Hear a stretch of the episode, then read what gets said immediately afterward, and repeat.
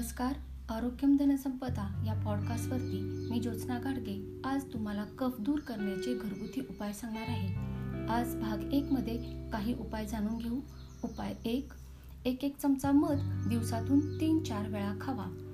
उपाय दोन एक कप गरम पाण्यात अर्धा चमचा आल्याचा रस व अर्धा चमचा साखर मिसळून प्यावे.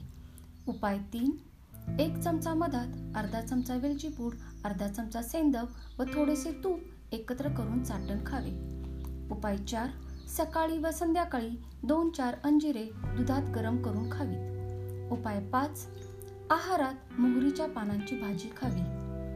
उपाय सहा मीठ व आलं एकत्र करून खावे. हे घरगुती उपाय तुमच्या जवळच्या लोकांना व मित्र परिवारांना शेअर करा व या पॉडकास्टला सबस्क्राईब करा. असेच आणखी काही उपाय पुढील भागात पाहू. तोपर्यंत स्वस्थ रहा आनंदी रहा. धन्यवाद.